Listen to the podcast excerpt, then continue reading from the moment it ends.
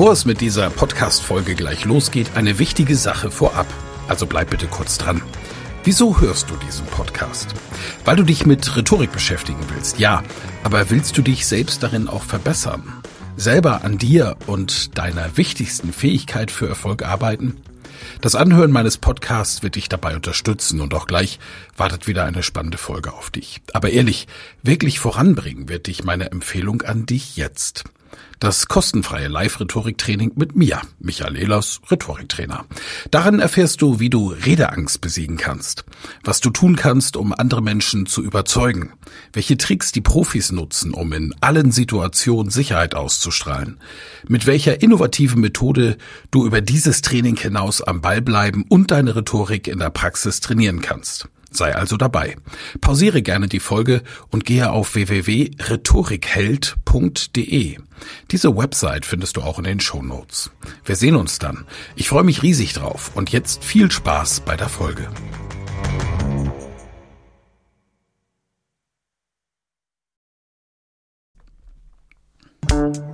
Elas Rhetorik Podcast. Wer etwas zu sagen hat, sollte reden können. Ihr Rhetorik-Podcast für Management, Kommunikation und Strategie.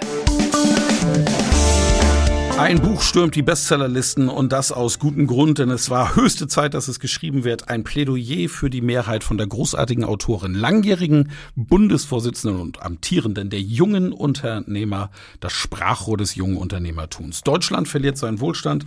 Der Grund ist eine Politik, die die Unternehmer, und das spüre ich in meinen Seminaren und Vorträgen wirklich täglich, ins Ausland jagt. So kann es nicht weitergehen. In der letzten Podcast-Folge habe ich bereits in dieses Buch eingeleitet, ein Plädoyer für die Mehrheit Innovation oder Ideologie, in welchem Deutschland wollen wir leben? Und in dieser Podcast-Folge möchte ich, das ist eine kurze Folge, ein kleines Kapitel vorlesen. Ein Kapitel mit dem Titel Über Nebenkriegsschauplätze. Los geht's.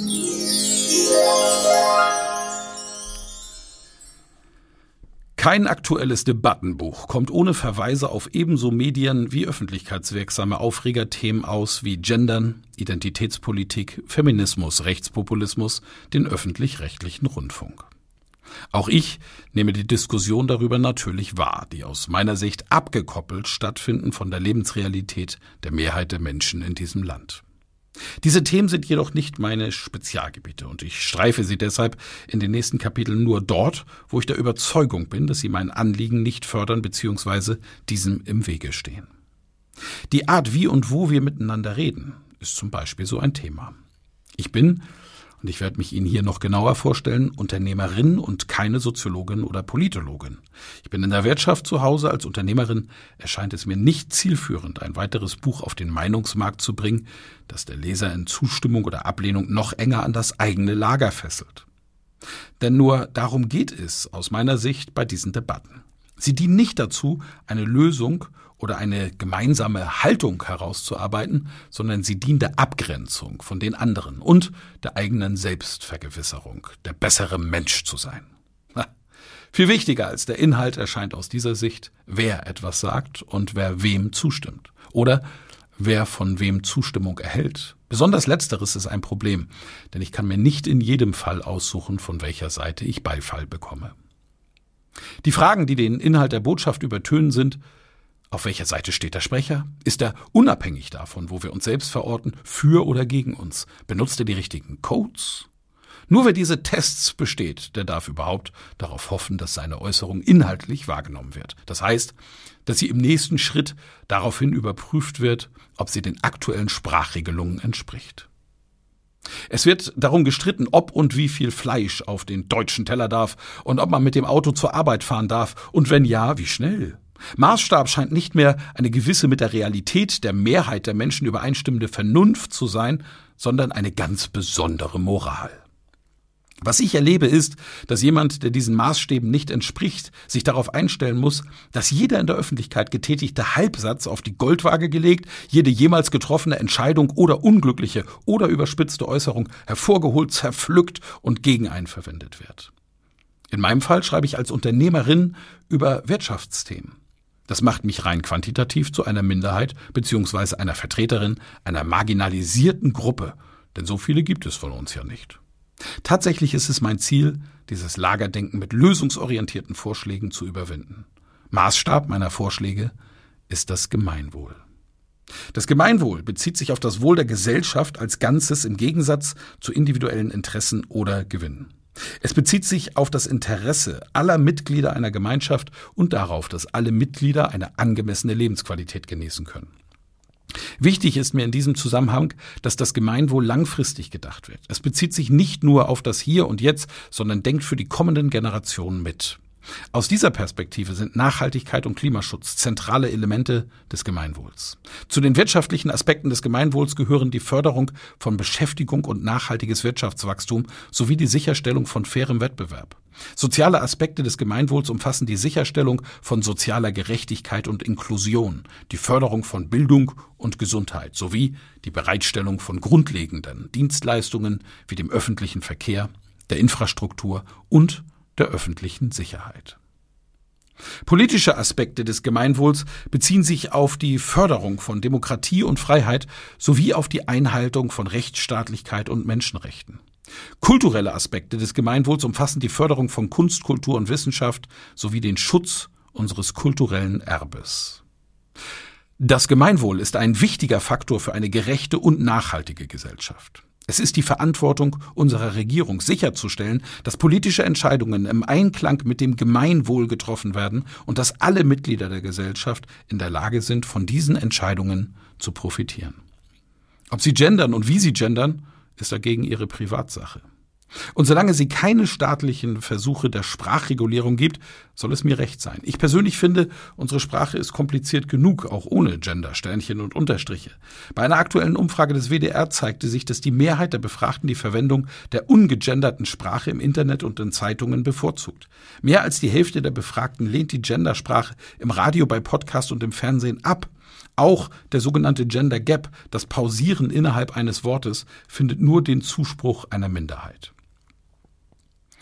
Die Mehrheit der Befragten lehnt sowohl die Verwendung von Symbolen wie Sternchen in schriftlicher Form als auch eine sprachliche Pause ab. Insgesamt mehr als 67 Prozent. Frauen und Männer sind hier einer Meinung. Ein klares Votum gegen staatliche oder halbstaatliche Sprecherziehung. Diejenigen, die gendern möchten, können und dürfen das freiwillig gern tun. Doch trotz dieser Umfragewerte erleben wir beispielhaft, wie die Meinung der Mehrheit ignoriert wird. In Studierendenparlament der Freien Universität Berlin Stupa zum Beispiel werden die Anträge der Mitglieder, die nicht in gendersensibler Sprache verfasst sind, einfach nicht mehr bearbeitet. Obwohl es bisher an keiner deutschen Universität eine offizielle Pflicht zum Gendern gibt, sind die Mitglieder in Ta Berlin tatsächlich dazu verpflichtet. Das ist nur ein Beispiel von vielen. Doch was passiert, wenn sich ganze Bevölkerungsgruppen mehrheitlich überfordert oder von der Politik ignoriert fühlen? Sie resignieren. Ich möchte in diesem Zusammenhang an den Moralphilosophen Philipp Schwind erinnern, der sagt, dass in einer modernen Gesellschaft niemand übrig bleibe, Zitat, der den Maßstäben einer reinen Position, wie sie heute verstanden wird, genügt. Zitat Ende. Es ist in der heutigen Welt sogar unmöglich, in allen Hinsichten so zu handeln, wie es ein moralisch vorbildlicher Mensch tun würde. So er. Sehr viele Dinge, die wir tun, tun müssen, sind unter bestimmten Sichtweisen problematisch. Man dürfe deshalb nicht in einzelnen Fällen, die einem selbst besonders am Herzen liegen, von anderen mehr erwarten als in den übrigen Bereichen. Wir werden als Gesellschaft einen Weg finden müssen, wie wir mit all diesen Aufregerthemen in Zukunft umgehen. Maßgabe sollte dabei immer so wenig staatliche Regulierung wie möglich sein und so viele individuelle Freiheit wie möglich sein. Diese Freiheit wird dort begrenzt, wo sie die Rechte anderer verletzt auch ohne künstliche Aufregung und ohne dass einzelne Aktivisten aus ihrer Dauerempörung ein Geschäftsmodell machen, nehmen diese wichtigen Diskussionen genug Raum ein. Ich spreche diesen Grundsatzdebatten also nicht ihre Relevanz ab, zumindest nicht primär. Aber dazu später mehr. Natürlich habe ich eine persönliche Meinung zu vielen Themen, aber es ist meine Meinung, mehr nicht. Oftmals ist es ja so, dass die meisten Menschen so lange keine Meinung zu einem bestimmten Thema haben, bis sie danach gefragt werden. Dann bauen sie sich aus Hörensagen und einer Laune heraus einen Standpunkt zusammen. Und insbesondere in den sozialen Medien sind sie bereit, diesen vor zwei Minuten gebildeten Standpunkt bis aufs Blut zu verteidigen. Wie sinnvoll das ist, können Sie selbst entscheiden. Denn ich bin mir sicher, auch Sie sind bereits in eine solche Diskussion geschlittert, sei es auf der Straße am Abendbrottisch oder auf Facebook. Ich würde mich freuen, wenn wir uns öfter trauen würden zu sagen, darüber habe ich noch nicht nachgedacht und mir noch keine Meinung gebildet. Ehrlicherweise gibt es so viele Themen, dass es nahezu gar nicht anders geht, als sich auf die beschriebene Meinungsbildung zu verlassen. Nur möchte ich meine Meinungen zu Themenfeldern, in denen ich nicht wirklich zu Hause bin, nicht auch in Buchform pressen. Das überlasse ich den Expertinnen und Experten. Wenn ich also von Nebenkriegsschauplätzen spreche, dann bedeutet das vor allem, dass ich andere Themen als wichtiger erachte. Ich bin nämlich davon überzeugt, dass wir ohne eine funktionierende Wirtschaft gar nicht mehr über andere Themen sprechen müssen.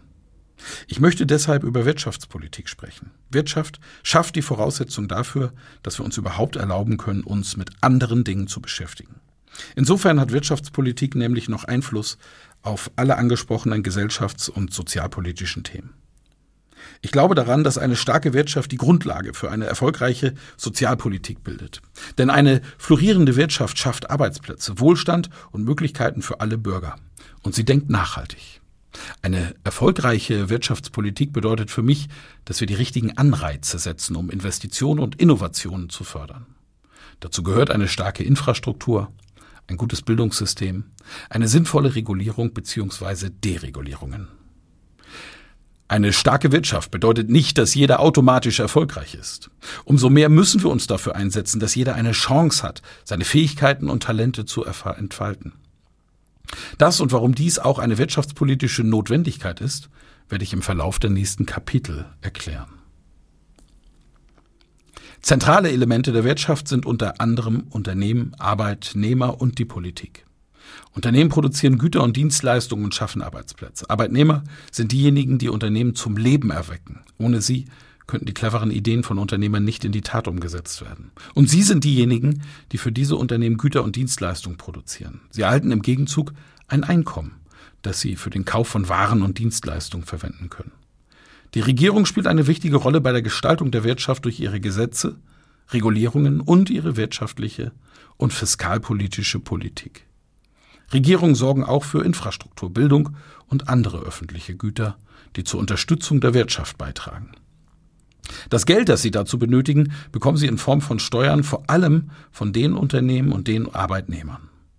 Diese Elemente sind eng miteinander verbunden und beeinflussen sich gegenseitig. Eine erfolgreiche Wirtschaft erfordert ein ausgewogenes Verhältnis zwischen all diesen Elementen, um Wohlstand für das Gemeinwohl zu schaffen. Sie und ich erwirtschaften unter den Rahmenbedingungen, die die Politik setzt, die Gelder, die die Politik ausgibt. Wir finanzieren gemeinsam sämtliche Arbeitsstellen im öffentlichen Sektor. Und unsere Arbeit ermöglicht sämtliche Sozialausgaben, Bildungs- und Infrastrukturprojekte in diesem Land. Denn der Staat erwirtschaftet selbst kein Geld. Der Staat schafft die Rahmenbedingungen, in denen andere Geld verdienen können. Erst wenn dieses Geld verdient ist, kann darüber diskutiert werden, wie und für was es ausgegeben werden soll. Diese Diskussion muss aber immer der zweite Schritt sein. Ich habe gelernt, einen Schritt nach dem anderen zu gehen. Und ich habe gelernt, mit dem ersten Schritt zu beginnen.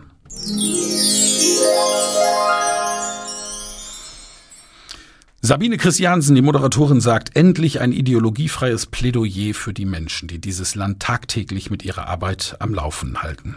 Klappentext. Nie zuvor stand unser Land vor so gewaltigen Herausforderungen und nie zuvor hatten so viele Menschen das Gefühl, den richtigen Weg in die Zukunft von einer kleinen, aber sehr lauten Gruppe diktiert zu bekommen. Anstatt nach den besten Lösungen für die Probleme zu suchen, verlieren sich Politik und Gesellschaft in absurden Diskussionen. Ideologie statt Innovation.